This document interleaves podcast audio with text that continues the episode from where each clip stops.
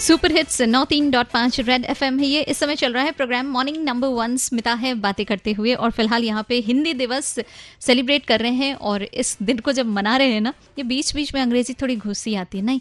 English अकेले मतलब plane पूरा ठीक नहीं लगता। थोड़ा मिक्स उसमें होना ही चाहिए। आज मैंने आपसे पूछा एक सवाल कि वो कौन सा एक ऐसा शब्द है जिसको लिखते हुए आपके दिमाग में ना मतलब रहता तो था कि नहीं, ये ठीक लिख रहे हैं, लेकिन लिखने के बाद ज़रूर आपको पता चलता था कि नहीं, ये तो गलत लिखा है भाई। तो कभी ऐसा आपके साथ हुआ? आफरीन ने सवाल पूछा है मुझसे।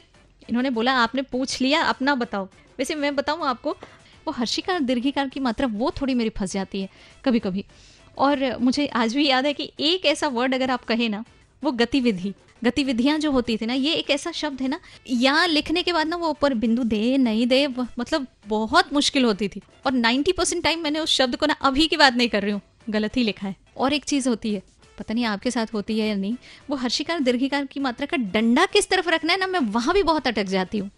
आपके साथ भी होता है क्या? सो स्टे ट्यून्ड बजाते रहो।